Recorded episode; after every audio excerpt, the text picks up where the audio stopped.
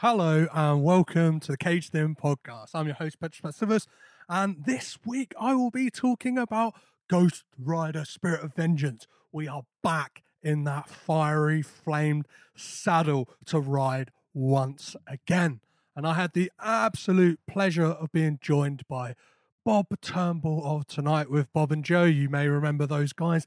They have both been on the podcast and they have been talked about many a time. And I am a big fan of their podcast, which you can find wherever you get podcasts. And especially at the moment, you can find them on YouTube with their new series, The Infinite Pub Crawl, in which they try and drink in every pub in Brighton town. Uh, they've released two episodes so far, and they are fantastic. I would very much implore you to listen to those guys and listen to that. But before we get into the conversation that I had with Bob, it's uh, time to step over and have a look what my old friend, the anagram hunter, has to say about this film. And does he have some mystic magical powers to tell us something about Ghost Rider and what it will be? So, the anagram we have this week for Ghost Rider is oh, we've got two. We've got two little, little anagrams, uh, which are Spirit of Vengeance equals Petros Uncage in five. I'm not sure what that is. That is supposed to imply. It's quite, it's quite cryptic. So me and Cage in five. So um, I guess Petros and Cage in five could, could very much be that in five minutes, Cage will call me. Well, that would be great. Or, or I don't know. I don't.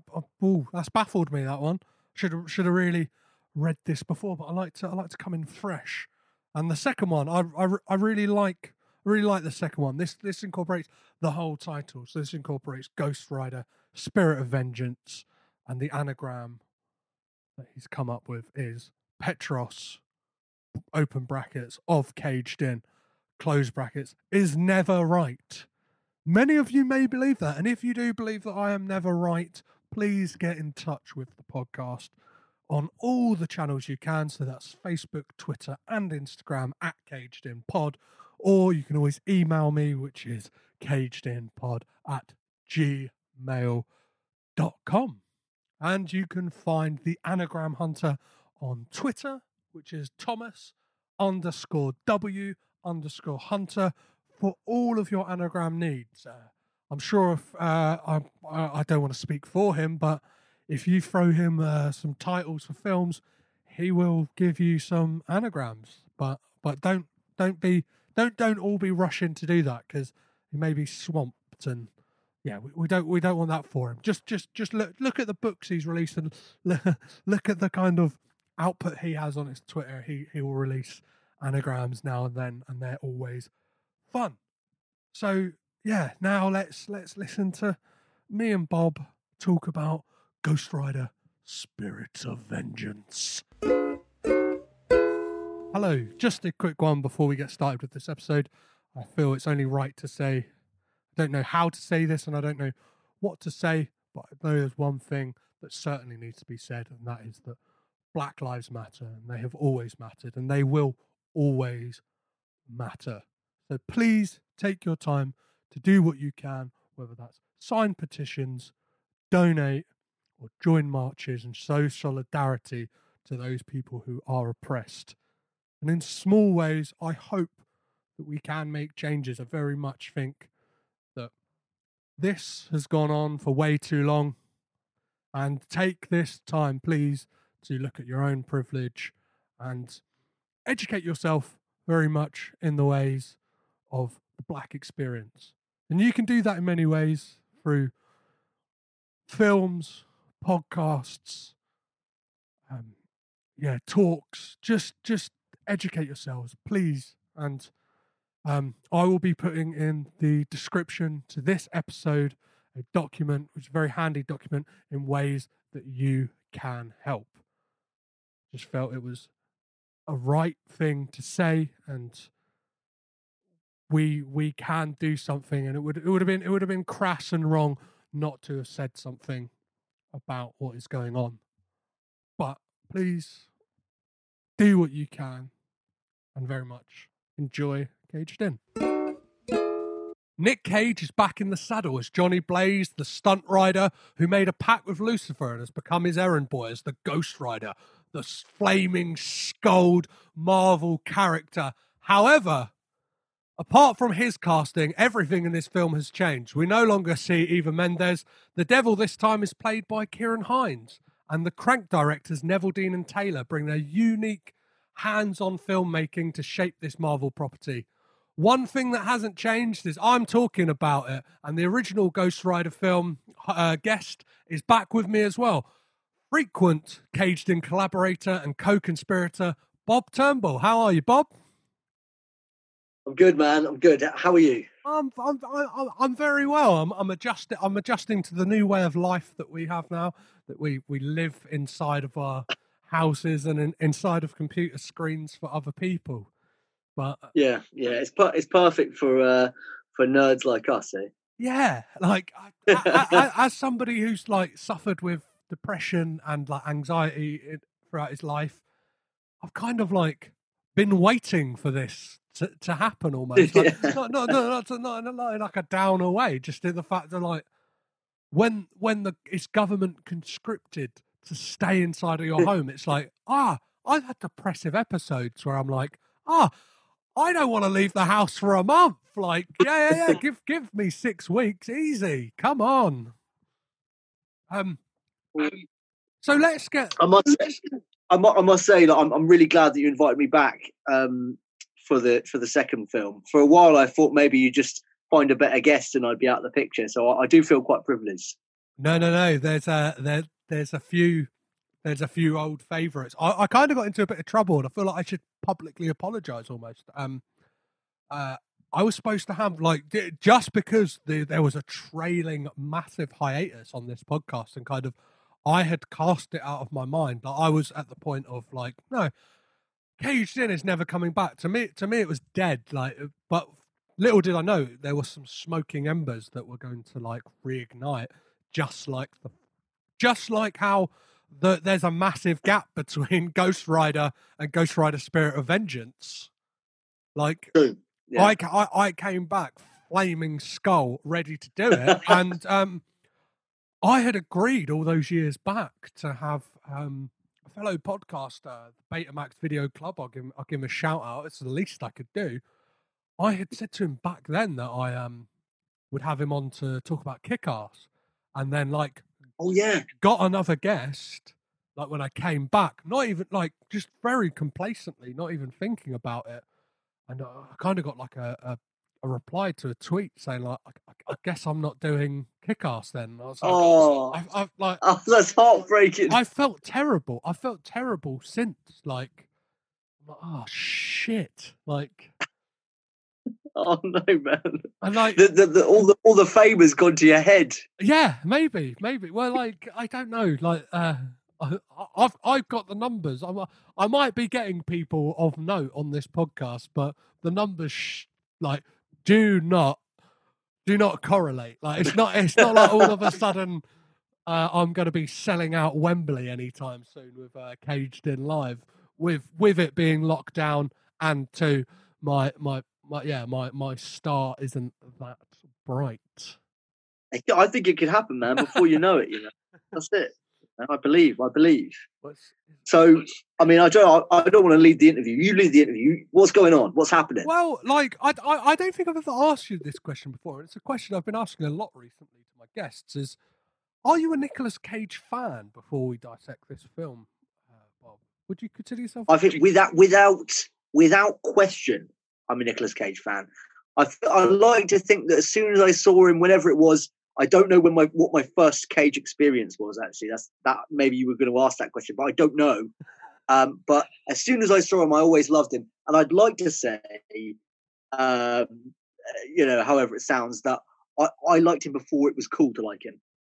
I'm just going to say that. Well, no, I think it's like quite cool now to dislike him. Like I see, like Mm. I see a lot of people like I don't know, shitting on him and just kind of like, it- yeah, he's kind of become this meme and people kind of troll him and stuff like that. And it's just like what they don't quite understand is he he is a, like a craftsman, like who knows what he's doing. Like uh, He's in on it. he's in on it. Yeah, yeah. And at the end of the day, like I've used this analogy a lot, and it's uh, I believe I heard it on an interview with uh, Stephen Graham, who said that like at the end of the day, I may do these films with Scorsese, I may do like films with whoever, but at the end of the day, like I see my role as that of like a painter decorator that I need to like. It's a job at the end of the day, and if I need to Yeah. provide food for my family, it could be Yeah. it could be this film or that film. I'm not gonna yeah, I'm not gonna I've heard that from I've heard that from from fine artists before as well. I've heard heard painters say that. I've just got to put the bread on the table, and I always think I'm always a little bit dubious about that. I'm like, yeah, you say that, but there's more to it than uh, than, than you're get you're letting on. But I, I think I think with Cage is that even in his in his worst roles in his worst films, he always brings something to the table um, that nobody else could have. And he, in fact, he many oftentimes he saves shit films just by his presence. Well, yeah, yeah, that that that that is definitely true, and he's kind of got like this unique thing that like he can slot in to these kind of like want for a better word straight to DVD movies, Yeah, but then has these moments of brilliance in like he like he'll take the role of a dice, and it, there's a very famous Funny or Die clip that is uh, Nicolas Cage's agent, and it's kind of like throughout the clip the um the premises for film get more ludicrous and more ludicrous and more ludicrous. Well, we hear yeah. Nicolas Cage's voice on the other end of the phone, kind of saying like, well, "I'll take it," and it's kind of like that. That I think that is at the height of like the memedom of what Nicolas Cage has become. sure. But like, I'm very much a firm advocate that he is a great actor, and given and uh, again something that has been brought up a lot in a conversation I've had recently is given the right script and the right director, will Well, he's a fucking yeah, if someone can harness kind of that raw energy, it like well, well, given the right script, Cage is a fucking Oscar nominee. yeah, exactly. I mean that's the reality. You know, Well, Oscar winner. um, Oscar could have been. What did he, did he win the Oscar? He won the Oscar for um leaving Oh, Las fuck. Vegas. Yeah, yeah. I didn't know that he actually won it. I thought he was a nominee for some reason. That's brilliant. I feel like I'm celebrating right now. Yeah, yeah. I, Wow, fuck. I think two-time nominee, one-time winner. He may have been nominated. Wait, so he got a fucking he got like an Oscar before DiCaprio got an Oscar. Yeah, yeah, yeah, yeah. But in the game longer. Um, Yes, true. but- true. Yeah, yeah, yeah.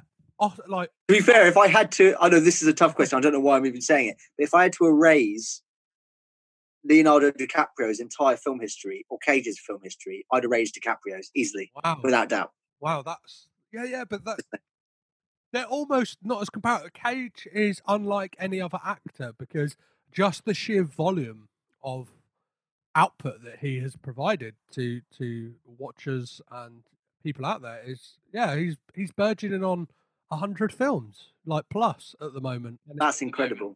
like from my conversation recently with uh, Walter Hickey, like that's why he picked him as someone to to study in kind of a data like Yeah, absolutely. way. Is that it's somebody who has like this just what a pool of data to pull from a hundred films. It's and Mm. and such a like a varying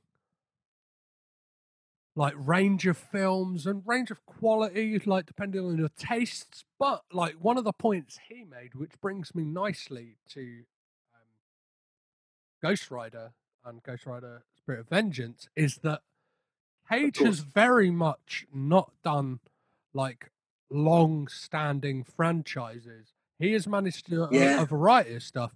This is like the only one of two sequels he has ever done. And like argue Well, so is this a national treasure? this a National Treasure, yeah. only sequels he's ever done. And arguably, you could not call Ghost Rider Spirit of Vengeance even a sequel. Oh, I know why you're saying that. I know why you're saying that. Just just very much like you could watch this film without ever seeing Ghost Rider and still enjoy it, right? yeah, yeah, you could. I, I think it would be weird though. But it, um, uh, I mean, I, how, how soon should, should I jump into this? I feel I feel like jump can away. we just Yeah, yeah, yeah, yeah. Jump away. Right. Well, I mean, okay. I mean, like, uh, I don't know whether people have seen it or not. The film uses animation sequences throughout. Well, maybe like twice, three times. I don't know in the whole movie to try to give the backstory, the origin uh, story of Ghost Rider, which you could say, well, that's a clever idea because we kind of, I think everyone is tired of origin stories. We don't need to see it again. But the animation provides, we get Nicolas Cage's voiceover, and the animation provides this kind of brief rundown of what you know what's going on. Um, and it's not bad. The animation is not bad. It's, it's in a way, it's, it's pretty good, you know, um, for what it is. Um, but the problem is that if you have seen the first one, it's slightly jarring because you're you're seeing events that you remember from the original with like Peter Fonda and the circus and the fair and the fucking Evel Knievel fairground suddenly re- replaced with what looks like a sort of Waitrose car park. well, it's it's bizarre in that like this is a film that is like problematic in a way because like from from doing the research and stuff like that, Peter Fonda himself read five pages of the script and then declined. So like I Oh fuck's sake. like What, what did he what did he love so much about the original that he wasn't finding in this? I don't I, I don't know like and it's been a long while since I've watched the original but I think it may be my love for let's say first off the bat like it's almost like a near like genius stroke to bring in like Neveldine and Taylor in that that they at the Yes. time I agree. I actually literally can't think of um, a better sort of duo, better director, whatever, to have for this particular franchise. and and you can very much see like you saying about the use of um animation there is also other visual flares that they bring whether it be like a Yeah. kind of family guy-esque cutaway that they use uh, in moments like there's um Yeah, a sequence where, you're saying. a sequence with Idris Elba where he uh, his character so yeah we should probably like back up in a second about like the kind of brief brief sh- broad strokes of this plot but there is a moment Yeah. Idris Elba's character who plays Moreau like a um a kind of noble monk-esque like adventure character He's a French wino. yeah, yeah, yeah, yeah. And he's not the only one that's in this film. Um, but we'll get to we'll get to another famous Frenchman a little later on. Uh, he he te- he like in this kind of beautiful shot, like which I imagine was like filmed on wires, and like from what I know of uh, Neveldine and Taylor, like they try and do as much stuff where, in regards to filming, like a lot of the interviews with Nicolas Cage, he says like a lot of their filming, like Mark Neveldine is out on his actual rollerblades with the camera Whoa, holding onto motorbikes, Oh, kind of that's so cool. on wires, like with the camera jutting away.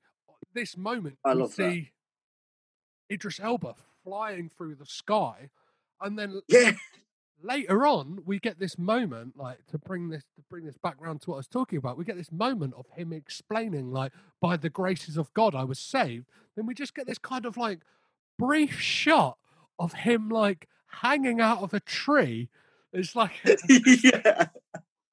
a great Oh, that's so that's so weird. but it's a great moment of kind of like levity and like like a joke that for me I wanted more of that, but definitely showed the like Yeah. shine of like Neveldine and Taylor's like kind of Yeah. their sensibilities and their kind of kinetic way of filmmaking. They they also clearly have a great sense of humor as well. And when they when they're allowed to do what they want, they they've got a great sense of humor. You know, and they are they are also. I mean, really, this is one of the best things I can say about the film is that the editing is super slick. You know, I, do, I I never felt bored by the editing. It's always kind of it's super dynamic, just like Crank. You know, it's it's and, and Crank Two. It's it's got that kind of crazy. um You really feel kind of um, it's better than you know like Ang Lee's Hulk tries to do like comic book panels and it's really dodgy.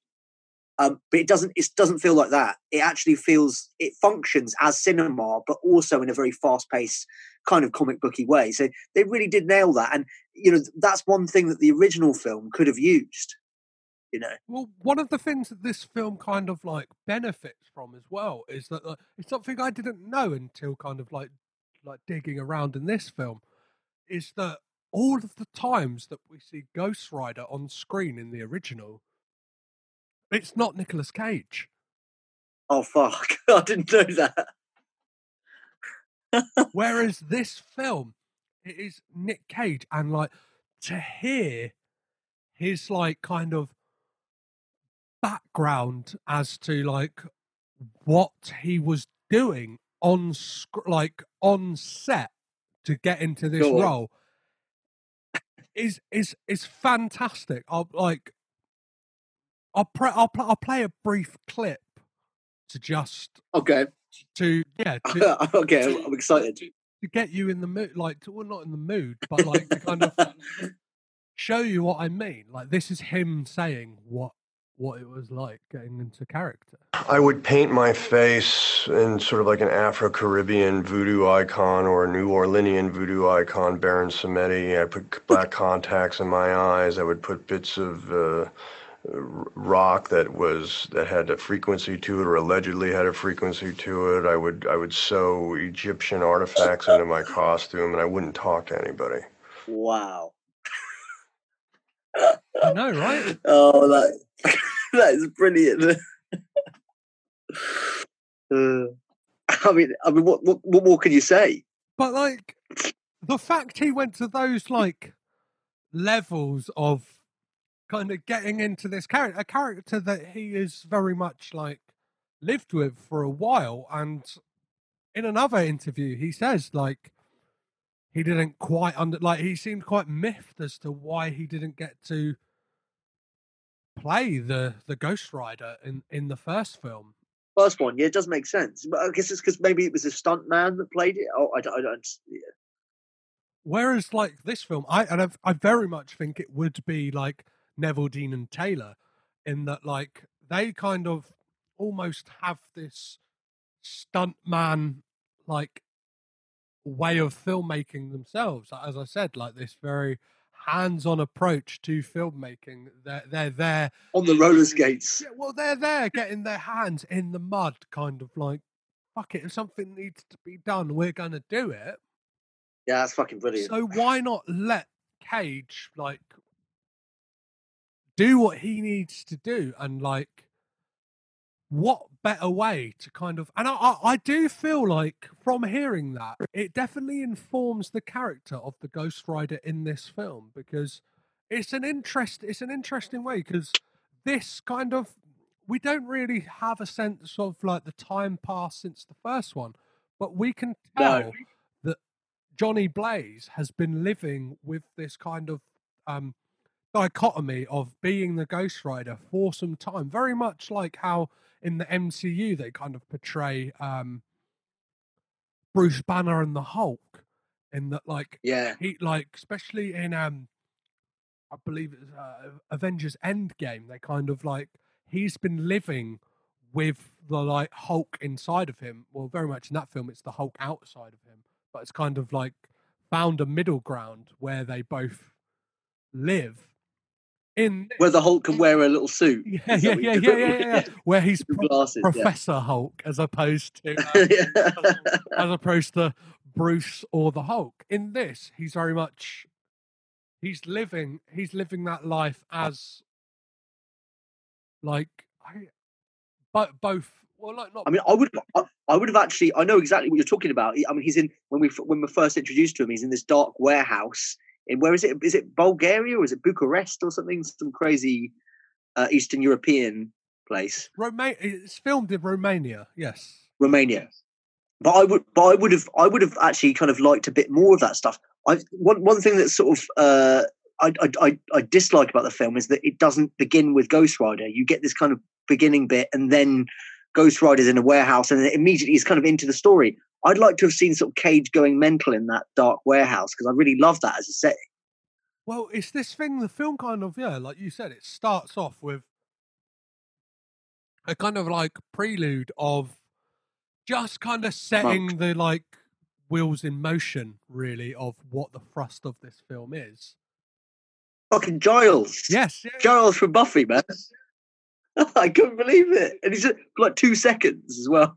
Well, yeah, I put this out on Twitter to see what people's uh, like kind of thoughts of this film was, and within minutes, I got a response which was Giles is massively un- underutilized within this film. yeah, definitely.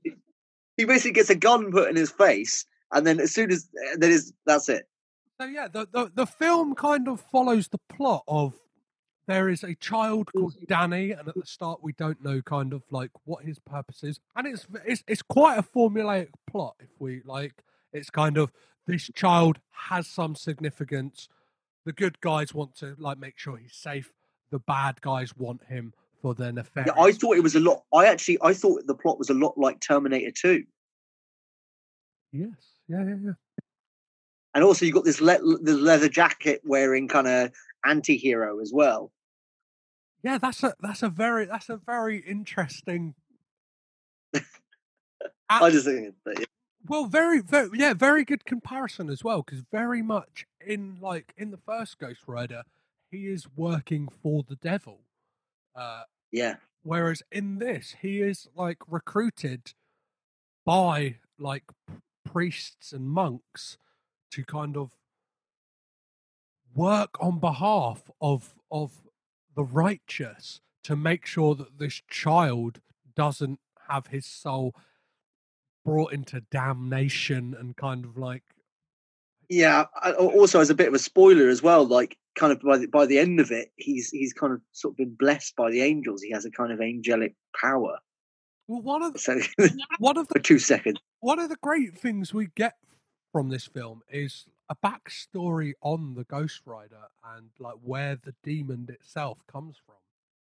So like we get another animated sequence where we see it used like the demon itself used to be an angel that was corrupted and it used to be the angel of justice and then was corrupted by Satan and turned into the uh, like the a demon of vengeance which is Mhm. like that would have been like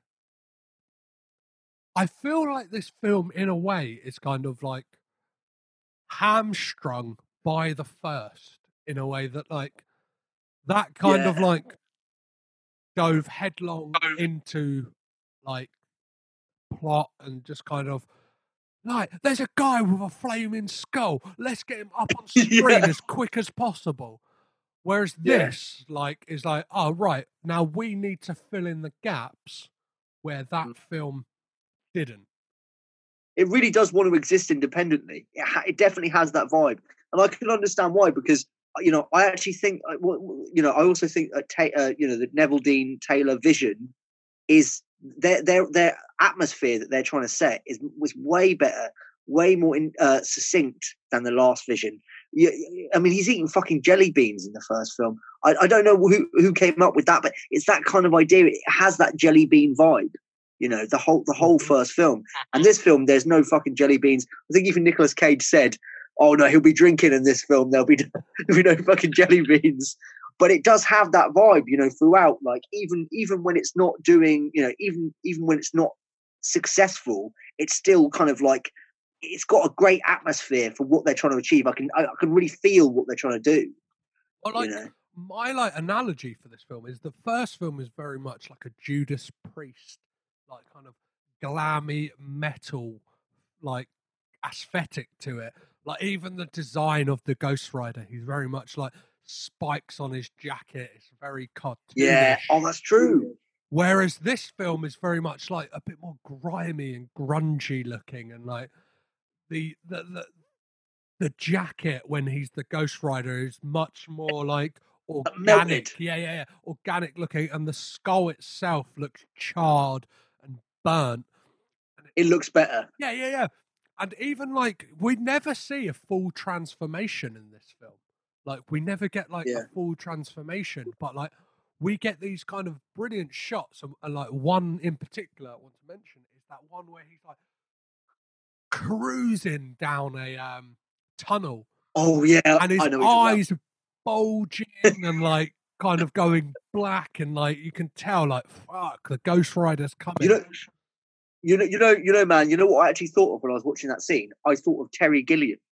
oh really I thought it's so bizarre.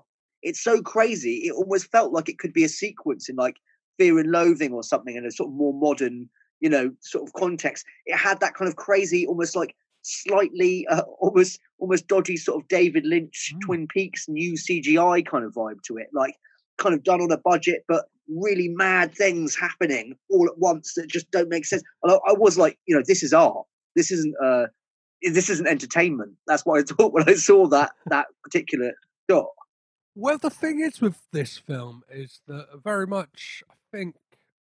Well, no, no, I know that the original plan for this film that was it was going to be an R-rated, R-rated film, and like very much in Ah. keeping with the like Neveldine Taylor aesthetic up until that point, and like You're breaking you're breaking my heart just talking about this. and it is that thing that like I wish the kind of studio system, like uh, it's reported that Sony at the last moment kind of like bottled out of the whole thing Uh, of doing this kind of more hard R Ghost Rider. We, I think, like in the whole grand scheme of superhero films, we would have like yeah, been so far ahead at this point, like yeah, like yeah, totally. like Dead. I mean, if you think about it, look, we've had Deadpool, yeah, Yeah. we've had Deadpool, and we've had Wolverine. Uh, was it Logan, the the Wolverine one? Yeah. And uh, I suppose we've had some more. I suppose we had Watchmen ages ago, but there's but there's only a few of these R-rated. Uh, I suppose Kick-Ass actually technically, well, it was 15. Is it 15? But still, yeah, you know, yeah, yeah. there's quite some crazy violence. Um, you know, there's only been a few of them, but they've all essentially been quite successful, right? So perhaps if Sony had known it back then, I don't really know the timeline, but had they been aware that an R-rated superhero film could have could have done well, then maybe you know things would be different. I don't know. Well, what is bizarre is this film came out in 2011. Like, I'm not sure on the kind of grand like stage of like Hollywood how much that Kick-Ass would have really informed things, and whether the the wheels had already gone into motion for this film. Like, I'm not sure on the like record uh, the filming schedule and all that kind of stuff. But like, if they had taken that punt at that time, Deadpool would be kind of playing catch up to the to this. Like, The fucking Ghost Rider. Yeah, yeah, yeah. absolutely. I would love. I would love some blood as well. One of the things that I um, you know, I, I've always thought maybe there's some uh, Russian constructivist principle to this that like when you have one one frame in a film, you want it, you, you kind of want to be satisfied by seeing a following frame, and so like in Ghost Rider when he whip in this in this film Ghost Rider Spirit Spirit of Vengeance, um, when you see the the whip lash at someone, you kind of want to see them get hurt, but actually what you end up seeing is that they just evaporate immediately. And it gives you no sense of satisfaction whatsoever. Whereas it would have been brilliant in a hyper violent R rated version of this movie to have seen that whip literally like like smash someone's skull in or like they're like alive and burning alive. I don't know. I'm just um, imagining. The, I'd love to have seen the enemies suffer more than they do. Well, yeah, especially in the fact that his whole like ethos as like a character is that he punishes the wicked. Like, even though Yeah. he is like a harbinger for for the devil, like Yeah, yeah. and I think it's very clever. Uh, uh, like speaking about like the kind of character of the devil, it's it's clever how they explain away in this film how like the devil shapeshifts throughout time and kind of u- Yeah, that is cool. That is cool. uses human like conduits to perform his evil acts throughout history. And I must say as well, eh, I think Peter Fonda is a very cool guy. Uh, is he still alive? I'm not sure. Or is or was a very cool guy. um, but uh, but basically, uh, in this film, I've got I actually prefer this devil. I think he's better. Well, he's just got Hinds. Yeah, yeah, Ciarán Hinds, I believe. Um, Yeah, yeah. He's got this like bloody eye, and he's like he's got one half of his face has all gone a bit Zardoz. It's like drooping down. He's kind of old, and he's like like, like, this some sort of scary stroke Satan. And he and he, I think he really there's a scene where he's talking to the kid, uh, and and he's like trying to tell him like he refers to he refers to Ghost Rider as being a paper mache flamethrower Yes. which is a bizarre insult. Um, and uh, uh, but during that particular scene, you really see uh, Hinds going to town on that character, and I was actually genuinely for a moment, I was like kind of a bit creeped out, and I was like, he's done a good job. Whereas Peter Fonda, bless his heart, he's a very cool guy, but he didn't do that with the devil in the first film. He just plays it very bas- like he's playing himself.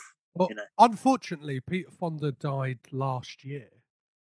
Oh fuck! But Sorry. no, no, it's it, it, it- it's fine. Like we're not speaking ill of the dead. Like it's fine. Like No, I know. I love. I love him. I think yeah. he's fucking great. I mean, but you know, I just I didn't know. um yeah one of the things to kind of backtrack on the plot of this film is like yeah the thrust is that ghost rider has been kind of brought in by these monks and priests to take kind of take refuge with this child who like even though like we- we're not supposed to know his true meaning like it's very evident quite early on that he is the antichrist essentially he yeah, is, yeah. he is the son of satan and like a little That's a cool plot. a, a, a tangent here is uh, the character name uh, Danny Ketch in the Ghost Rider like comic books Uh-huh. is actually the long lost brother of Johnny Blaze and Oh, takes on the mantle of Ghost Rider after him. that that is uh, that's bizarre when you start to think about it in the context of the film because she's a slight love interest and she's yeah. I mean, I say slight. I mean, there's no romance whatsoever. No, well, yeah, it, The mother. It's bizarre. It's bizarre that like there are moments we kind of have this father son relationship between Johnny Blaze and like Danny. Yeah, when he's drinking the jug of water in the uh, Yeah, cafe. yeah, and we have, but we have no like kind of romantic entanglement between like the mother Nadja and Johnny Blaze, and it's kind of like I do commend the film for doing that. I do. Yeah, yeah. like- I think that hamstrings a lot of like comic book films. A lot of the time is there's this kind of insistence that there has to be some kind of romantic A, B, C, D plot that like They otherwise could have. They could have at least. Sorry to interrupt, man. no. Um, they they could they could have at least had a scene where like he like takes out a little locket with Eva Mendes's face in it, or like or like goes, "Oh, I've got a girl waiting for me back in the USA." Well, like she's another one.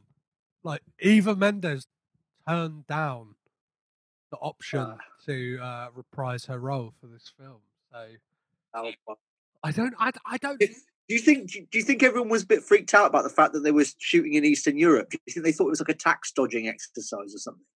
I'm not too sure because it's obviously yeah, it's it's filmed in like Romania and Turkey, which like the locations in this film Oh, are great. Are gr- like they kind Yeah. of like provide this otherworldly character to it. And, uh, Like that combined with, I guess it's some kind of after effects in like the like saturation and stuff like that. That's kind of like done to the imagery. Those fucking those caves, man. Those caves. Like one of my favorite scenes in the film is actually it really it, it did make me long for a, a Nicolas Cage Idris Elba buddy cop film. oh, Is when they're is when they're literally sitting down in the it's like a kind of chapel cave with all the wine stacked in the in the holes. And there's the light shining down from the roof. I was like, "This is fucking beautiful." yeah, there's that. There's like the Colosseum scene. So like Oh, that that's great. Yeah, this this film like brings to like a point that Johnny Blaze has to bring the child to these group of monks who's headed by no other than Christopher Lambert, the the, Oh yeah, the, yeah, the. Highlander himself, who who again is like he has seemed to be like from looking at like stuff was quite a tricky customer when it came to this film, and that like Oh really? well, like in the Neveldine and Taylor said to him, like, well, we want you to shave your head for this film, and he was like, "I- I'll bald cap it, and they were like, no, we want we want a shaved head, we want we we want a shaved head, and like he put in like three months of sword training for this role, which like in the grand Oh, there's like almost no, there's almost no swords in it. but in three months he shaved his head he he went through this extensive like makeup routine to like have these kind of like tattoos all the way down his like They look good. yeah, yeah they look great like um from watching the brilliantly titled dvd extra back in black uh, No. documentary he talks about like they were they were easier to apply than they were to remove so it got to a point where christopher lambert just went back to his hotel each night wearing the tattoos because Oh, i don't oh wow! I, I actually, that's weird that you say that. I, when I was watching the film, I actually had a, th- I, I thought that, but what I thought instead was they probably filmed all these Lambert scenes in one day, so they didn't have to do the makeup again. I guess that's you know it's slightly different, but but also speaking about that, there are a few uh, really nice little tactile physical things in the film. Um, that that moment when he, I guess there is a brief, is there a brief sword fight between Lambert and the Plague Man or whatever? What is his character name? blackout yeah this kind of um Black. I think one of the shortcomings of this film is just kind of like the the makeup and costume of this character. So he start he starts off as a guy called Carrigan, who's like this kind of arms dealer, who also has a deal with the devil, and his his thing is he wants him to track down Johnny Blaze. He's a bit. Of, he's a bit of a young Kurt Russell kind of character. And when he gets killed in this spectacular fight in a quarry, Yeah, yeah, bizarre. he uh he manages to like yeah like the devil brings him back to life but all twisted and gnarled and all of a sudden he possesses the power to decay everything with just but a touch but like Yeah, for one it's kind of like I, I, Yeah. I, i'm not sure if it's like the thing of i don't know the mythology of ghost rider that well so i wasn't Yeah, I don't. know.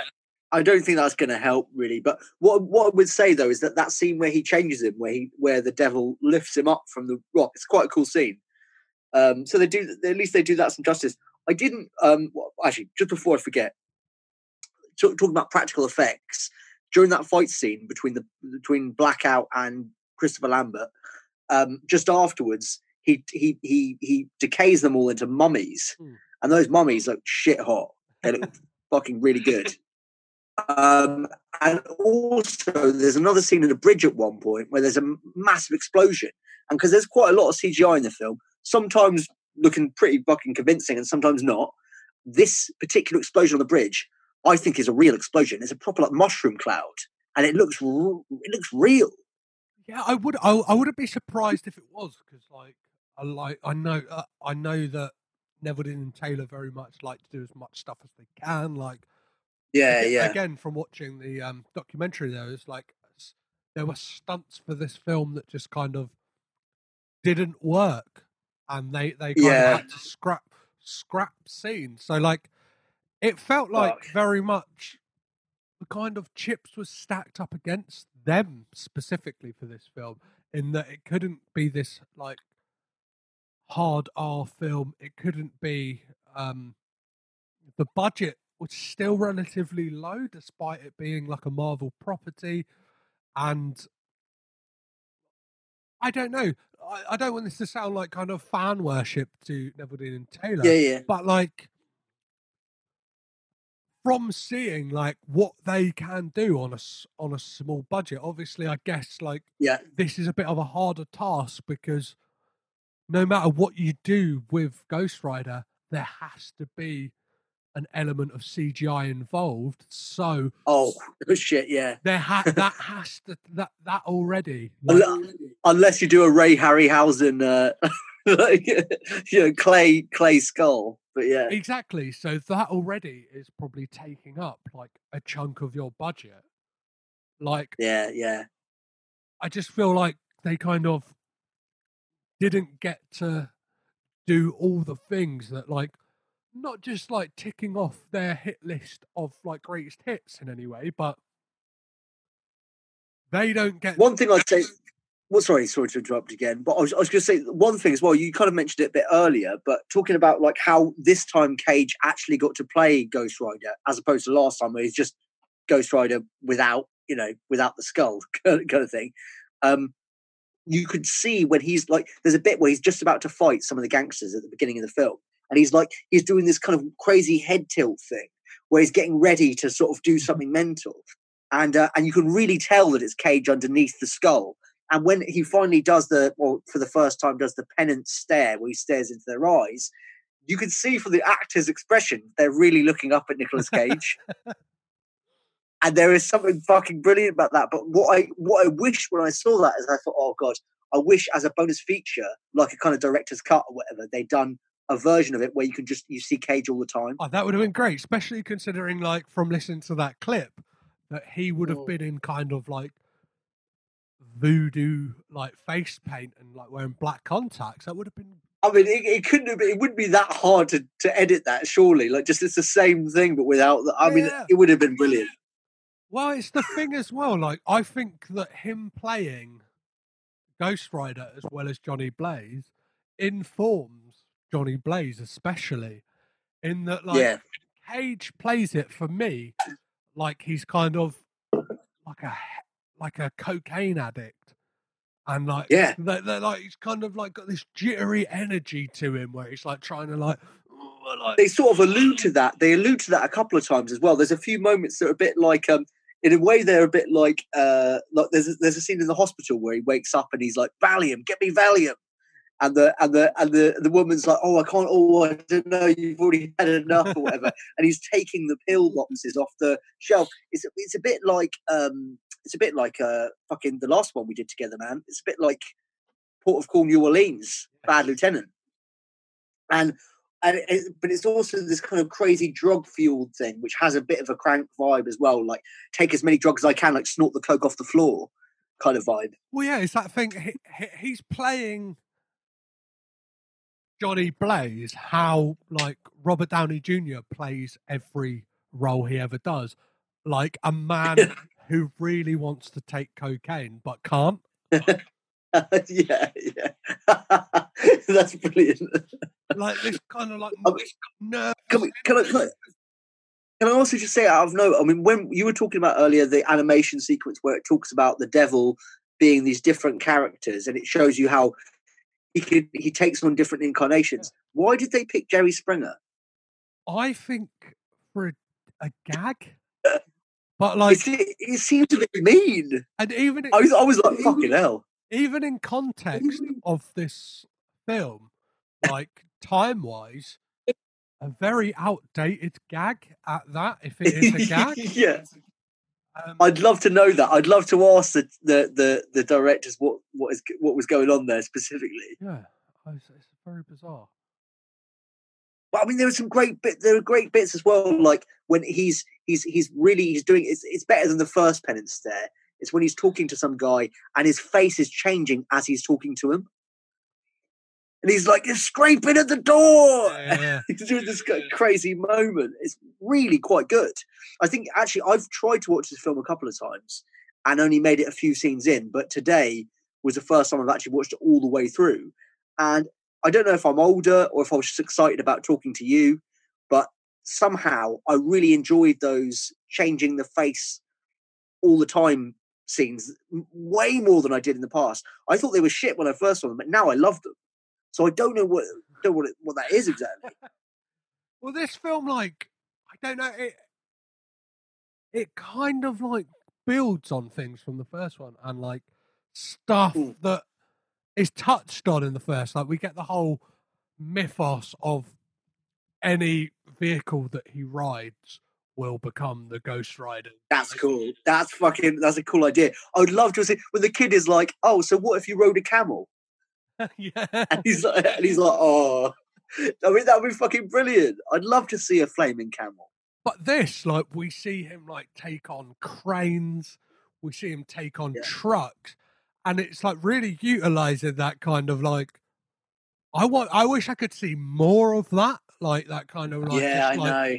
crazy stuff. And we get that's the thing throughout this film, we get glimpses of greatness, whether it be like.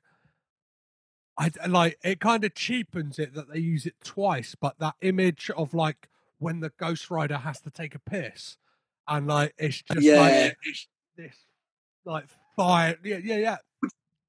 I, I don't mind seeing it twice, weirdly, but what I do mind is that it's not used in an actual scene. It's kind of it's sort of used in a in a kind of like remember, like you were saying about Family Guy. It's used in a kind of remember that day when you pissed fire Yeah, kind of thing, It's like an ass- which is which is bizarre. Because like, couldn't we have at least seen him like destroy the construction site and then piss on the villain or something with fire? That would have been great. well, I, f- I- I feel like that is something that like would have been held back for the Right. the R cut or like they were going, what can we sneak? Almost like you hear in a lot of productions, whether it be TV or film, what can we sneak by the censors and like how can we get this? Yeah, actually, that get- I've, I've no idea why I'm mentioning this in a Ghost Rider podcast, but I uh, I, I briefly saw a clip from um, Diary of a Wimpy Kid the other day with some with, with some pretty graphic pissing going on, which lets me know that you can piss in a in a in a film in a film that's like a 12A, no problem. But I guess pissing on a villain might be too far. yeah, I get, I Pissing pissing fire on a villain, especially, I suppose, is that that's the extra thing you can't do. Um, also, one thing. Sorry, one one sec, one sec. Um, the mask.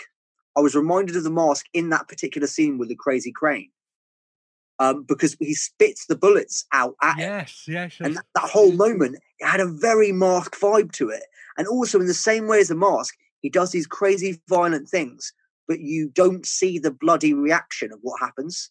So he'll have a Tommy gun, like a Tommy gun, and he kills them all. But you don't see him actually kill them. You don't see them bleeding out. And it was just the same in this film. So one of the things I wanted to talk to you about, Bob, is is it like near on impossible to make the character of Ghost Rider look good on film? Like, is there a way that Ghost Rider can kind of the character of Ghost Rider himself, because especially in this film, he takes up a lot of the screen time. Is that like? Can that character be like a relatable character? Like, I, I feel like that's one of the things that's kind of hard about this franchise. I mean, obviously, I think what makes him, um, what makes us connect to him in the first one, if anything, other than our sort of mutual desire, like we wish we could be daredevils, is essentially that we uh, we think it's a beautiful idea that he sold his soul to try to save his dad's life. Like that to us is like, oh, well, that's a pretty big big deal, you know. Um, and so that's our real connection to him. But aside from that, we don't have any actual relationship to him other than that. I mean, obviously, he's having a tough time because he's inhabited. Well, because his soul has been sold. It's never quite explicit about like, is he constantly in pain? I know that he's in pain when his head, his skull is burning. I think they indicate that. Um, I actually, I, I, I, I, in preparation for this podcast, Petros, I read the um, the comic that that David S. Goyer wrote this script based on, Oh, which is a Garth Ennis. The Ennis, yes, yeah, yeah, yeah. uh, the guy. I think he also did Preacher, right? yeah. And actually, the comic, uh, you can see little glimmers of it. I don't see much in how they ended up ad- adapting it, but it begins with Ghost Rider in Hell. Um, it's about these angels trying to uh, offer, make a deal with Ghost Rider to say we'll get you out of hell, which is th- th- this deal is obviously in the film as well. Um, if you kill this angel that's on Earth, kind of thing. Um, and um, and it's very much like a road trip movie, kind of kind of like a kind of uh, story, like like how um, in you know Preacher, it's a kind of road trip as well. yeah. um, with all these kind of grotesque characters, and rather than ass face, they have like I don't know, like ass nose or something. It's like they've got the equivalent of that, where like a, the demon, like he puts someone's head inside their ass, and then that's the their henchman. And it's kind of like this kind of thing. And I could imagine as I was reading it, I was like, I can imagine the the the Taylor, the the, the, the yeah. these directors doing adapting that, and I was kind of getting excited about it. But then when watching it, it doesn't have much of that at all. But even in that comic, there is still no personality to Ghost Rider. He is still just a fiery skull guy driving around, kind of just maybe working for his own, like trying to get out of hell, kind of maybe that would help. But there is still no, it's very hard for us, almost impossible to relate to him. It's hard, isn't it? It's hard. Like, but the thing going into this film, I kind of, all the components lined up. I was like, I really want to enjoy this film. And like, that's the thing. Like, I'm not sure whether it is the fact that it's kind of like the vision was mired at all by mm, like yeah. studios or like bit like bit, people people upstairs as it were or yeah. I, i'm not sure what it is but like or it is this kind of thing that ghost rider as a character is hard to relate to like John, like I think Johnny Blaze, the character Johnny Blaze, is done really well, especially like the kind of yeah. struggle he has, and yeah, like this film leads to a point where he has to. He says like he brings Danny to the um, monks headed by Christopher Lambert, and um,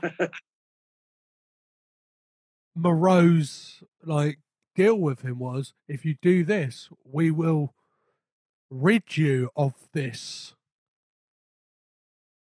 curse. Pretty sexy proposition. Yeah, yeah, yeah.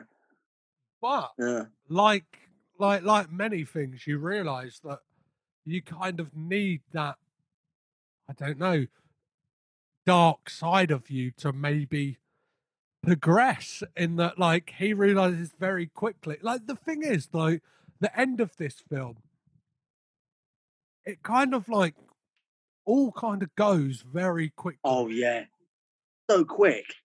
Like you could almost like be like, come on, like you could hear someone go like, come on, come on, wrap it up, wrap it up, wrap it up, wrap it up. yeah. and it's like, whoa, whoa, whoa, whoa, whoa, whoa, whoa, like you got. It's like when you're kind of getting to a point. Yeah, we we get to this point in a coliseum, which is actually filmed in like an actual real ancient Greek, and it genuinely looked really good as well. When you see all the monks from afar, when you look at them all, I was like, this is beautiful. You know. I also felt that they were trying to sometimes they were I don't know, I mean I'm sure they had alternating camera crews as well, but some of their like more close up zoomed in stuff was was much less beautiful. But when they actually pan back and you see like whole scenes, like even like Lambert's circle before they become yeah. the gargoyles or the mummies or whatever, they, which they still look really cool. But when you pan back and you see all of them in a circle, it looks fucking brilliant.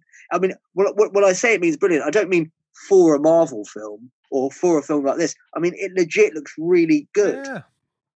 And that's the thing. Like, so a lot of this film, like, okay, like, like, there's so many things playing in this film's favor which like for me like really i don't i don't like i can't really i don't know if i'm too close to it at the moment because only like i only watched it yesterday yeah, like, yeah. that thing of like I only watched it today yeah what what is it that like kind of just didn't work for me like and it's a real shame like, you know, one, one thing one, one thing i'll say about the ending that i did like is that um, it's confusing, but when he has that fight with the devil, you know, the devil really shouldn't be scared at all.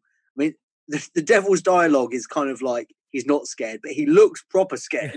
Probably because Cage is right in his fucking schnoz, like you know, it's going fucking mental. But um, but but it's quite it's quite a good scene when he uh, launches him into the air with a chain. It's very satisfying. It's the kind of satisfaction you don't get from when he kills most goons throughout the movie. Yeah, yeah as well. So it's actually kind of a good moment of like, yeah, like Ghost Rider actually fucking did that. It's kind of, and there's a few kind of like video game moments in it that have that kind of quality, but that's definitely the best. I felt quite like happy when the devil was flung into the sky, which is more than I could say for a lot of things like that in other superhero films. You know. Well, we get that moment as well because Danny's soul is like there's this rich like the whole film kind of culminates in it, it, it is a very formulaic plot we've seen in a lot of things as Bob said earlier it's a Terminator 2 esque plot in that the bad guys want this kid the good guys want to make sure this kid is fine um, Uh, Christopher Lambert and his monks are like, well, he's the devil's child, so we're the only way for for everything to be all right is to off him. Kill him. Yeah, yeah, yeah. and then he he falls into the hands of like Satan and his like kind of henchmen, and like I don't know, you kind of get a barbed comment at like kind of capitalism and like business, like do you know what I mean, big business. what? well, there's a moment when like uh uh Moreau, Nadya, and Johnny Blaze are kind of scoping out like this ceremony that's going to take place, and it has to take place on an like on the dawn of a new day. And uh, Yeah. they're looking upon, Oh, yeah. and they're like, "Oh, who are all those people?" And they're like, "Oh, they're they're like they're people, they're, they're businessmen, and like uh, Oh, yeah, yeah, yeah. They're, they're, they're, they're minions of the Fuck, I didn't realize that. Yeah, so Oh, shit, that's like that makes it like Kill List. It's got the same crazy vibe. yeah, so it's got that Wow, that's like, interesting. Do you know what I mean? It's got that Illuminati vibe, like all the people upstairs are like, Just all- the, the director's just like slipping that in there. Like, yeah, have a bit of that. so like, but like, One other thing I was going to say, I, lo- I love, I love. uh Idris Elba's accent is terrible in the film. He he, ju- he keeps shifting. Sometimes it's good, sometimes it's bad. But something about him, whenever he's around, he restores my faith in what I'm watching. I don't know if that's because he's got he's like he's so robust. Like even when he he puts his hand on Cage's shoulder, I sometimes felt like I could feel his hand on my shoulder. He's got that kind of tactile performance. I I, I can't even describe that. He's he's unique in that way. What- But sorry, go on. for Idris Elba, this has got to be like kind of before he became a massive household name as well, right? Like this is He must have been doing 2011. Luther. He, he must have been doing Luther at the time, right? But I mean, on like the world scale, like Yeah, yeah, sure. It was before. I mean, he hadn't he hadn't yet become an actual part of the true MCU franchise as well, right? And one of the weird things about his character in both this and four is that like he wears these like kind of bright-eyed contacts. yeah, yeah. It's bizarre. But also, he says like there's a bit like um. Oh fuck! I've lost my other notes. But like Cage says something like um. Oh, what does he say? He says like um. Uh, oh god, I can't remember. Oh yeah, he's like black French alcoholic priest, kind of a dick. You know him? You know that line? yeah, he says it in the van or whatever. And I was like, and I was laughing at that line because it's a great line, and I can imagine it. I can imagine writing it in the script and being like, "That's a fucking hell of a line." Weirdly, we don't see him as much of an alcoholic. He doesn't really drink that much. At the beginning, he throws a bottle through a window. That's about it. And then later on, when he has the wine, he takes like two glugs of it and then chucks it at an enemy, basically. But what I was thinking is, you could actually make a kind of interesting drinking game out of out of Ghost Rider. Um, purely like you drink when Idris drinks, you know. but but but it would be a really like hard drinking game to really enjoy. But you'd have to like drink a lot when he does. Kind of. I don't So. Um, but also when when when Cage first punches the devil, I was immediately reminded of the Wicker Man because it's a running punch. So he's literally like he's like going toward him like bam, like just like the bear, just in Yeah, the bear yeah. suit, you know. And I was like, is that the- is that the? I mean, maybe now you're into the analytics of the Cage films. You could tell me, are these the only two running punches in Cage films? Are there more running punches? I haven't delved that deep into it, but like I'm gonna go with a yes. I'm gonna go with these are the only two running punches, but I'm sure no, possibly not. I feel like Con Air might have one. I feel like that. Oh, really? That- What? I feel like the fight with Virus the Cyrus, Cyrus the Virus. Oh, Yeah. Speaking about viruses, it's a very oh, touchy time at the moment. Uh, Beetlejuice, Beetlejuice, Beetlejuice. got corona. Um, he um, yeah, I feel like on that final showdown with Cyrus the Virus at the end of Con Air, there may be some kind of running punch, or Oh wow. I'm not sure. God, I hope there is, man. I hope someone's done a fucking montage of running punches because damn. Ju- just like So uh, Tom Cruise running in films. yeah. Oh god, I've only got one last note to actually No, no, no. actually go, say. go I just want to get it out. Um, there's that weird scene. I just, I, I, I'm just going to admit this now. I, I wasn't always aware of what was going on in the film when I was watching it. Like, I actually had to go back a couple of times to hear the characters speak about stuff again, just to know it. And I don't know if that's because I'm drunk. I don't know if it's because I'm ADHD kind of, or whether the film wasn't doing a good enough job of like telling me what was going on. But I had to go back sometimes.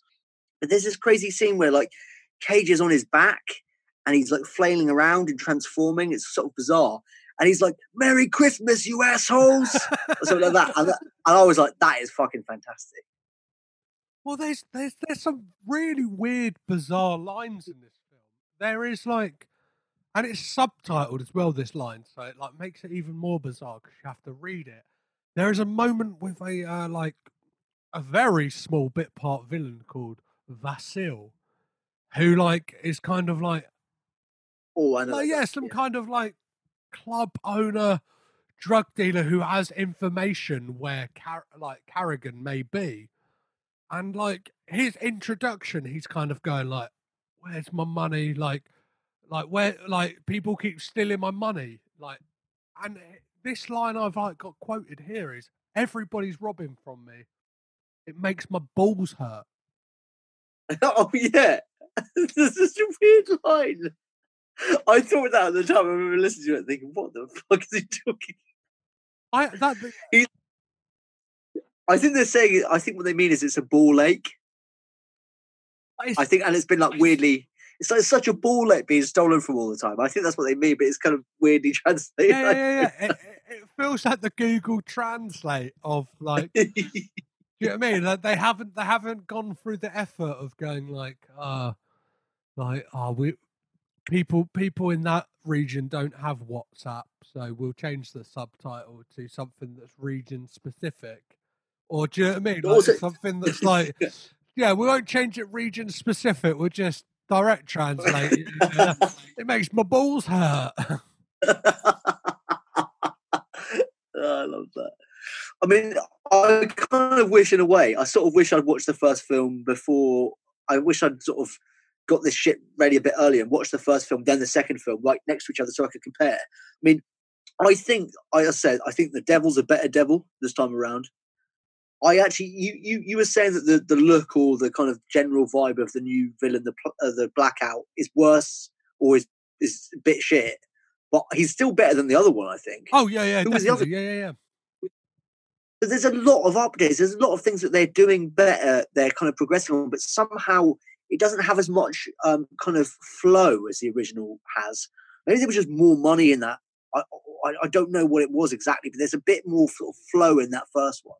Well, I, I, I often worry that like because Neveldine and Taylor made their names sort of on being like they can provide you this kinetic like thrill ride like whip smart Yeah, cinema on a shoestring budget, like whether that be the Crank films, um, Gamer, up until this point. I love Gamer Yeah, as well. I love that.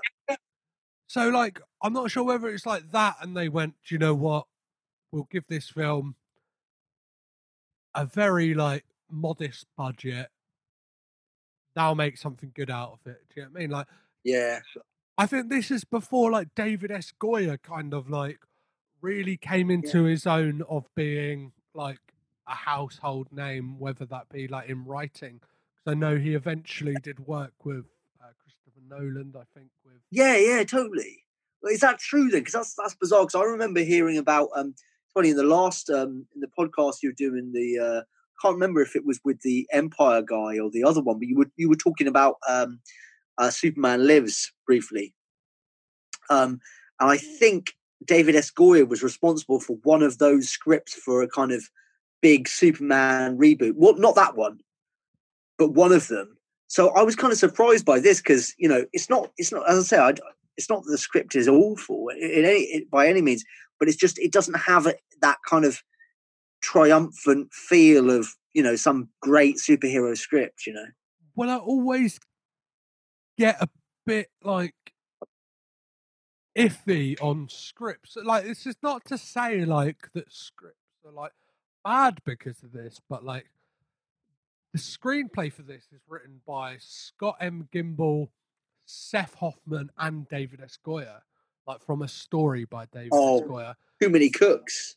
Yeah, I, I, I always get that like kind of image, and and then especially because up until this point, Neveldine and Taylor had been writer directors, kind of going Mm. off their own, and they very much like had a hard time with like Jonah Hex, like writing the script for that. Oh, I heard about that. Yeah. being being like slated to direct it, and then I believe they walked away from the project because they didn't like the way it was. Oh, I thought they were fired from the project.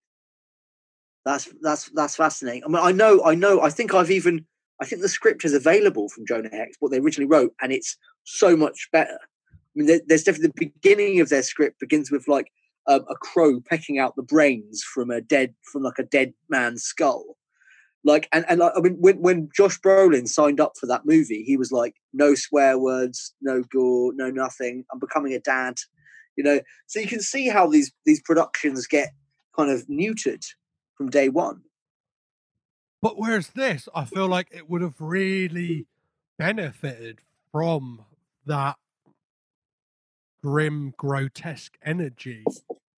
Also, also, yeah, Ghost Rider is. It, I'm gonna. I, I, once again, I don't mean to be mean to it. In a, in a weird way, I actually have a quite kind of a soft spot for Ghost Rider, but it's one of those franchises where, I mean, I doubt that Marvel would really care if they lost it. You know what I mean? They wouldn't care if it just went away. You know, and that the beauty of it is, that then you can do whatever the fuck you want with it. You can do whatever the fuck you want. Well, when asked in an interview, like Cage answered, like when somebody asked him, "What would you like to see be done if there were a sequel for this?" and he was like, "Well, the only sequel I would like to see is Ghost Rider Goes to Hell in kind of like a Oh wow! Dante's Inferno style, like Oh wow! plot." And like you think, wow, like in the is that's actually a lot more that's a lot more that's actually more similar to what the the fucking script was based on as well that the garth ennis one. Because it's it's him in hell constantly repeating on a loop his suffering. He's constantly burning and he has to go through this like lake of fire and shit and he's constantly driving his motorbike and just feeling pain. It's, it's that kind of that that actually talking about suffering. That's what the, both of these films are uh, the first one and spirit of vengeance don't have they don't really show uh, Johnny Blaze suffering. well, weird. They don't make us feel that pain. Well, weirdly, this heavy as that Yeah, yeah. No, no, no, no. But like that's something they should have gone for. And like weirdly, this is like the second film under the the Marvel Knights banner. I'm not sure if you noticed in the like titles. Is that the Punisher one? Is that the fucking one that was on that Punisher label? Yeah, but Punisher Warzone, which was an 18. Yeah. So like if And I said, why could they? Why can they do it with Punisher, but they can't do it with this? That's what I mean. Like, I feel like this, like the first Ghost Rider, very much hampered this film in that the core fan base had been established by the first film. That by the time they came to this one, it's like it would seem very like polarizing to all of a sudden it be a hard R or you know what I mean? Or, or not even a hard R, just being like a 15 certificate in the UK. It would have, it would, Yeah, it, yeah. it- like, it would have been like a bit disorientating for audiences. But at the same time, like, this film kind of disregards the first film anyway. So Mm, yeah, why couldn't they have done Why that? not? Yeah, why not? Because, like, pardon me. I'm not Yeah. saying that like swearing or violence and like nudity makes for a good film, No, no. but I feel like in this case, violence, nudity, and swearing would have made for a good film. Yeah, definitely would have made it a lot better. And also, I love to imagine li- literally like the guys who directed Crank. They have no no rules, no laws, maybe twice the budget. Um, like same locations, same same script. They do whatever the fuck they want. I mean, I can only imagine how cool that would have been. It would have been. It would have been fucking gnarly. Like it would have. Like I reckon we would have seen like Cage like turned up to like eleven, just like Yeah, going for it. Do you know what I mean? He would have brought that same energy from that Terry Wogan clip where he kind of comes out doing a flinging money out. Like, we would have like he would have been like whipping his chain out like fuck, fuck you, fuck you, fuck you, fuck you. If, if like, do you know I mean? like if any character in the MCU deserves that kind of like treatment of being like a really gritty, hard, top like rated film, it's Ghost Rider. Do you know what I mean? Like, Yeah. like he's very much evil in his essence. He's like he's in the fucking devil, which like Uh. brings me to like the genesis of this film, which is fantastic. From like watching um Nicolas Cage interviews, he talks about like he had an idea for like where this film could have like come from. And he said like whilst promoting the first film, he uh he he very much at that time liked wearing a lot of leather and like, like that kind of look. of course, anyway. yeah, like, yeah, yeah. This this isn't a far leap from the man himself anyway. Um he got invited to something at like uh, I think it's like Canterbury Cathedral or like well he met like the, the Archbishop Oh. of Canterbury and the head of the like Greek Orthodox Church. A lot of like kind of religious leaders in their like fields. And, uh, What the hell is going on with this meeting? I, I have no idea, but like they're all dressed up in their like garb, and Cage is dressed up in his garb, and I like I'm not sure who it was, but somebody turned turned to him and said like, "Oh, I could be naughty sometimes." no way. and it sparked in Cage this idea that like, how good would it be if Johnny Blaze was in cahoots with like religious figures with the Catholic Church with or the what? church, Yeah, yeah, yeah, yeah. yeah. And like that, that's where that kind of came from, and it's just bizarre to like think that like It's weird. The movie, you know, for all the things I love about it, it doesn't. It doesn't feel like that at all. I, I, I weirdly, I don't feel like anyone works for anyone. It does. It just doesn't have. It doesn't have that feeling. You're not like, oh, he has to do this because of this. I, I mean, I was I was super confused when they initially talked about the child, and I must say as well, um, I, I I- hate child actors for the most part. I know it seems a mean thing to say, you know, because I I, I appreciate it's fucking hard work. You know, I, I'm a terrible actor myself, so but being a child is even fucking harder. You know, and the, the kids do such a bad job. He's not the worst child actor, but that kid is one of the blandest kids I've seen in like that kind of role. He's kind of like dead behind the eyes. He's like not really giving much. Like the only moment he really gives anything is when he screams into Johnny Blaze's mouth to like kind of inject him with the life of the Ghost Rider once again at the end. Like, which is a cool scene actually. I like, I love, I love it when he's rocking around the Colosseum with his burning head around the monks. That's that's actually really good. But yeah, you're right. That is the only intensity that he gives, really. but it gets to a point like like even that like even that moment like it's just signposted really really like like i don't yeah it's signposted really badly in that he's asking all these questions to the devil and he's like you see the looks between like johnny blaze and danny and it's like oh he keeps asking the devil like oh so i have the same powers as you do i so I, so I can do everything that you can, can I? And it's just like, yeah, we, we, we get it. We know what you're going to do. Like, this wouldn't be a Ghost Rider film if he doesn't like if the Ghost Rider doesn't come out. Do you know what I mean? It's like it, Yeah. the only way I can describe it is like a band, like kind of. You know they're going to play their biggest hit, like even when yeah, even yeah. when the Ghost Rider, if, yeah, gets gets his powers taken away from him and he's just Johnny Blaze. It's like even at that moment, I was like, he's gonna be turned back into the Ghost Rider because like yeah.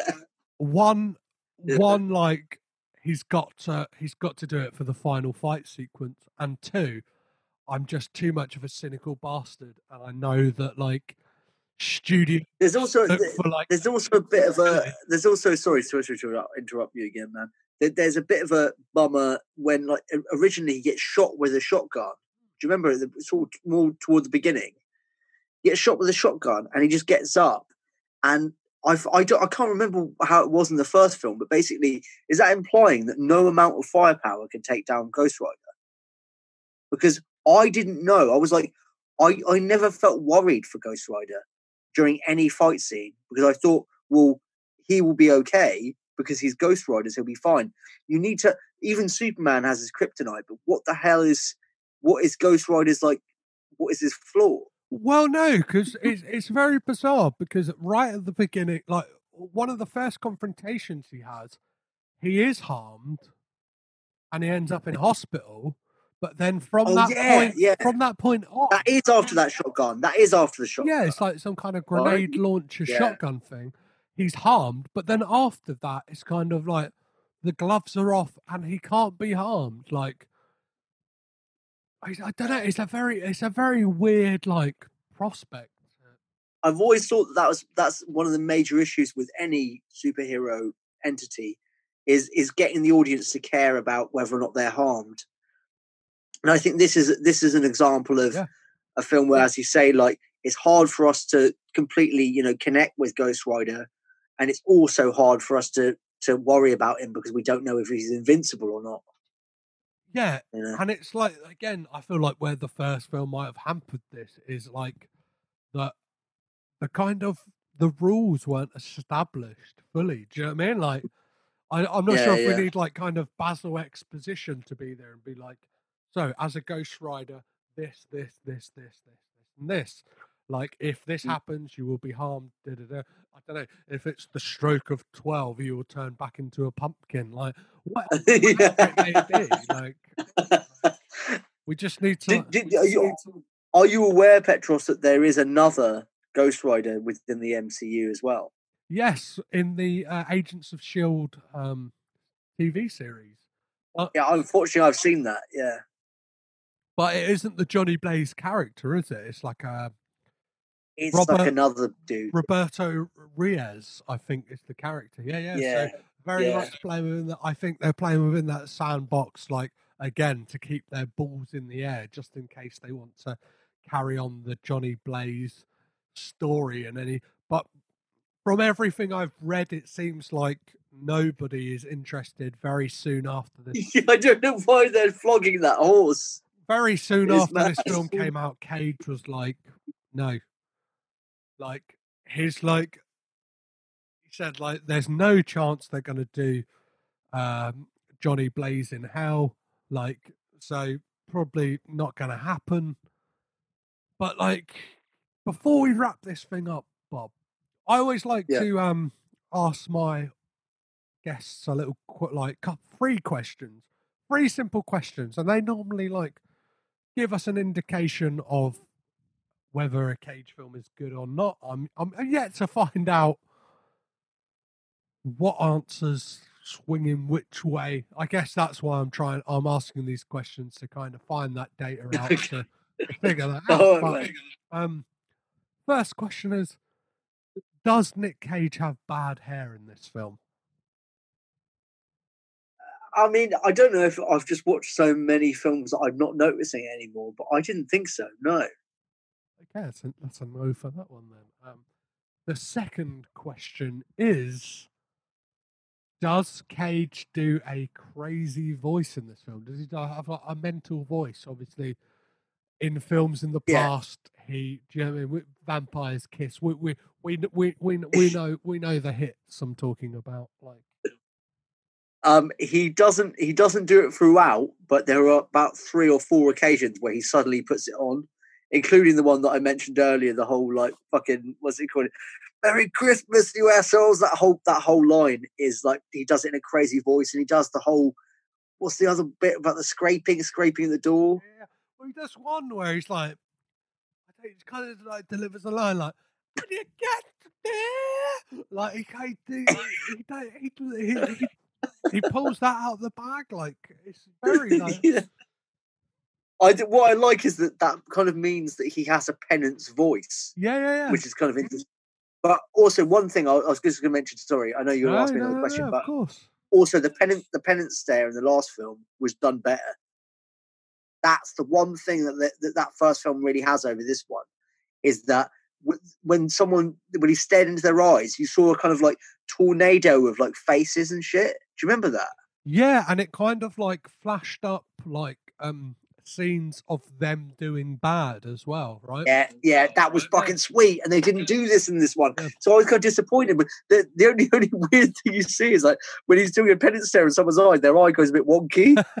That's the only thing you see. And that brings me to my like third and final question on this little questionnaire that I've got going is do Yeah. we get a cage freak out? I think it's the fucking Christmas asshole bit. Yeah. That is the freak out. right? That is it. Yeah. Or perhaps on the bike, perhaps the fucking like crazy like that. Maybe I don't know, but he doesn't. Yeah, I would say the Christmas asshole is the freak out. So yes, Yeah, we get a cage freak out. And like the last thing like I want to ask you is would you recommend people watching this film? uh, uh, that that is a fucking tough question. I, I think it really depends. I it depends who I'm talking to. I get. I, I guess. I think. You know, this is what I'm saying. If there was a, a sort of bizarre drinking game attached to it, I can imagine why I might suggest that.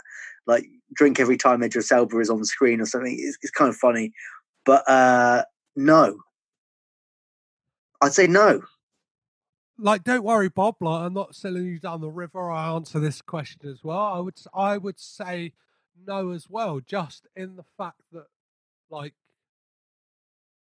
i don't know I, I i would say the only reason to watch it is just like if you're interested in that idea of films that like have so much potential like this film has like Yeah. do you know what I mean? It's almost like watching Jodorowsky's Dune, the documentary, because it's like yeah, you can see the scraps of a film that it could have been, and like the poten- the potential from like immense talent that is within it, whether that be Neville I- Taylor or Cage. Like, I also, I personally, as as, as, as I, I think we've talked about this.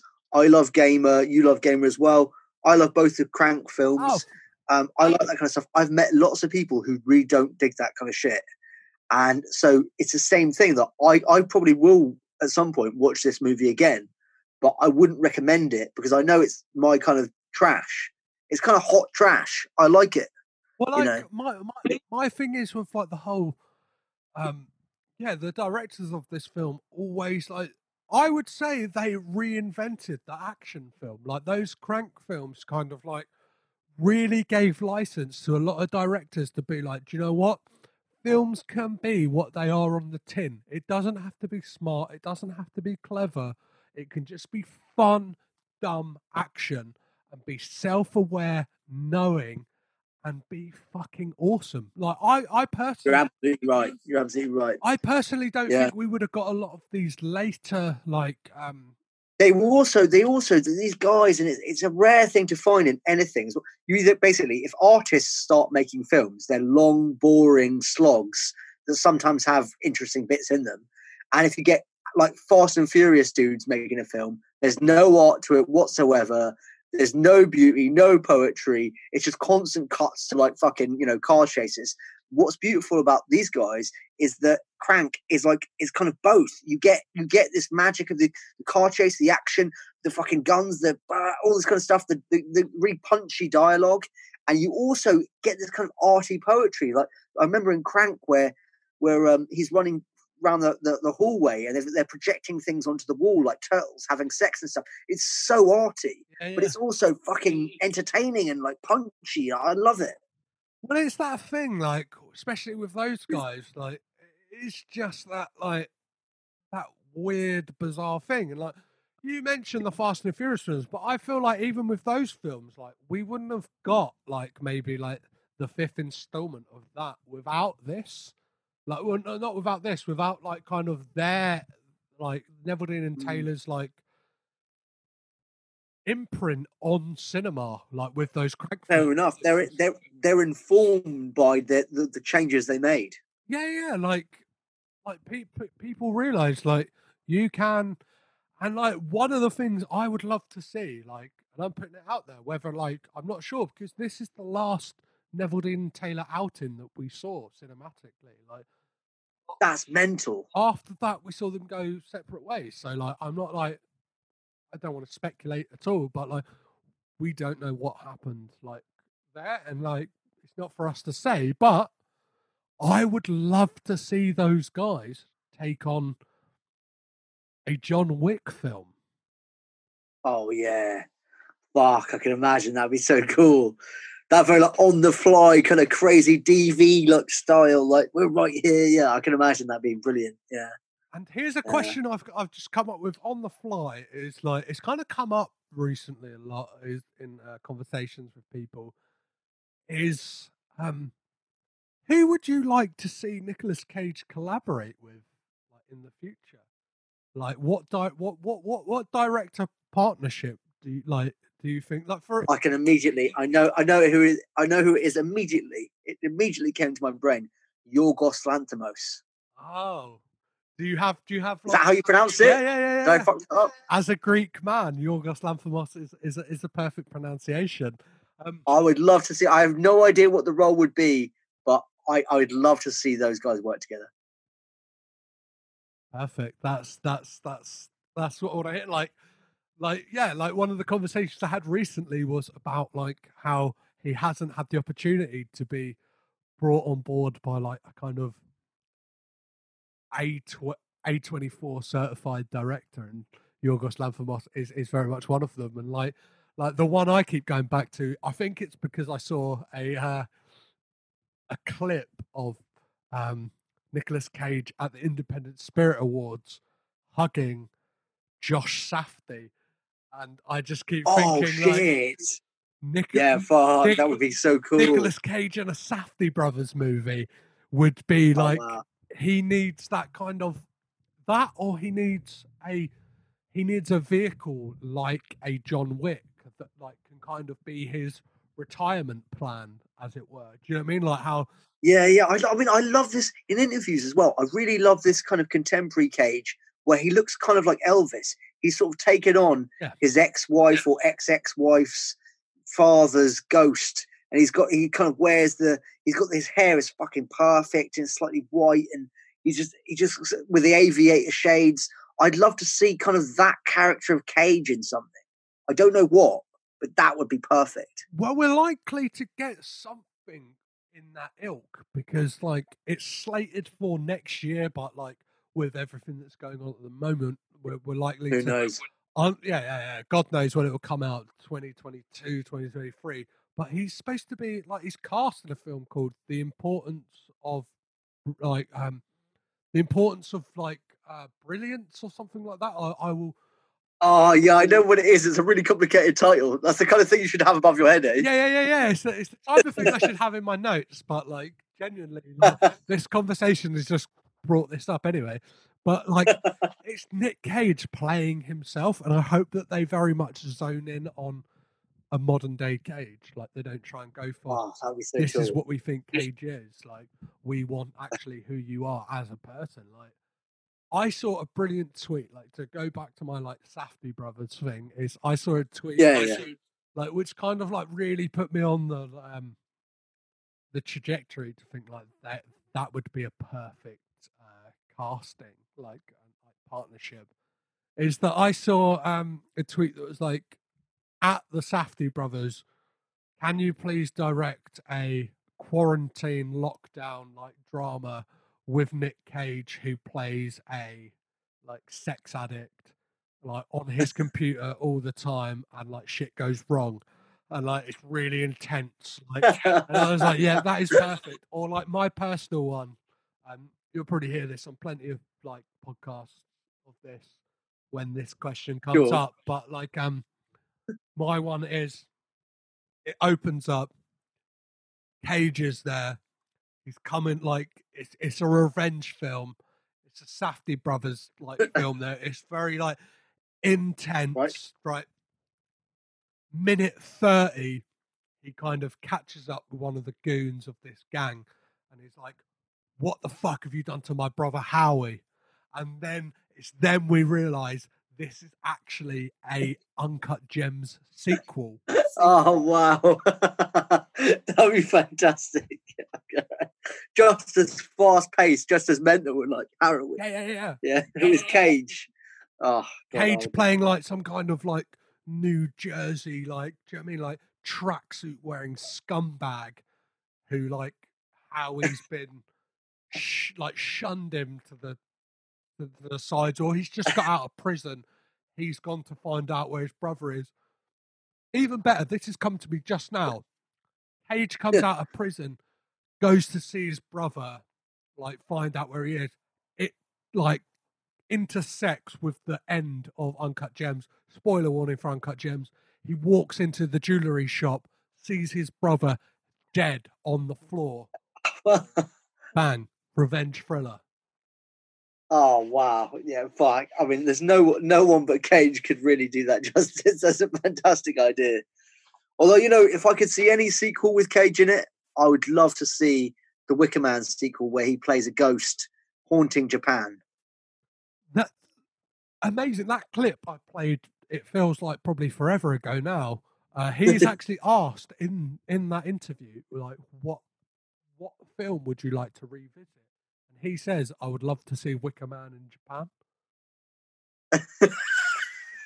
I'd love to see it too. That'd be so fucking brilliant, man. Unfortunately, we're probably never going to see it, are we? Probably not. Only in our minds.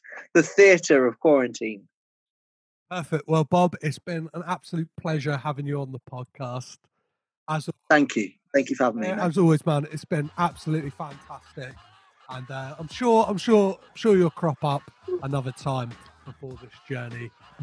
Hope so, man. I'm cheap.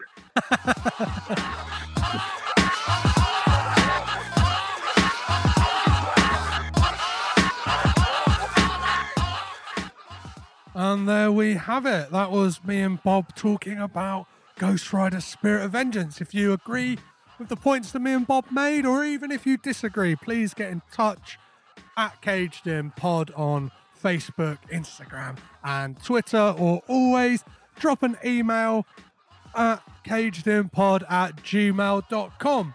Before you go, you may find there's a little treat in your podcatcher right now. Yes, you can listen right now to an interview I did with one of the directors of this film and director of Mum and Dad, the 2017 horror comedy starring Nicolas Cage and Selma Blair, and the interviews with Brian Taylor. It's a fantastic interview. I've been sitting on this for ages and really, really, really didn't know when to drop it. And I thought now's best, better, better time than ever, just because, yeah, Ghost Rider and I don't know, waiting till all the t- waiting all that time until I've released the mum and dad episode. I feel like I don't know, this is a good one, and yeah, I hope I hope you enjoy it. I hope you enjoyed this one, and uh, yeah, don't worry about the Patreon.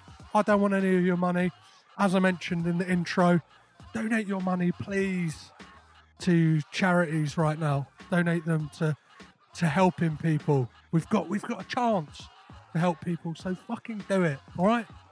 Well, as always, guys, you have been amazing.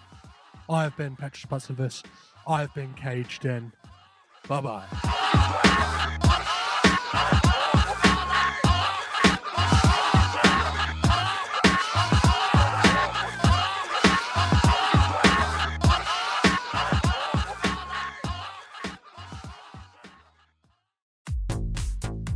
This podcast is presented by the Breadcrumbs Collective, home of the Pod Charles Cinecast, Caged In Coppola Connections, A Driptown Limerick, Maine, Franchised, and many more to come. Our shows are all presented ad free and made possible by listeners like you. Please support our shows by subscribing, leaving ratings and reviews, and becoming patrons at patreon.com.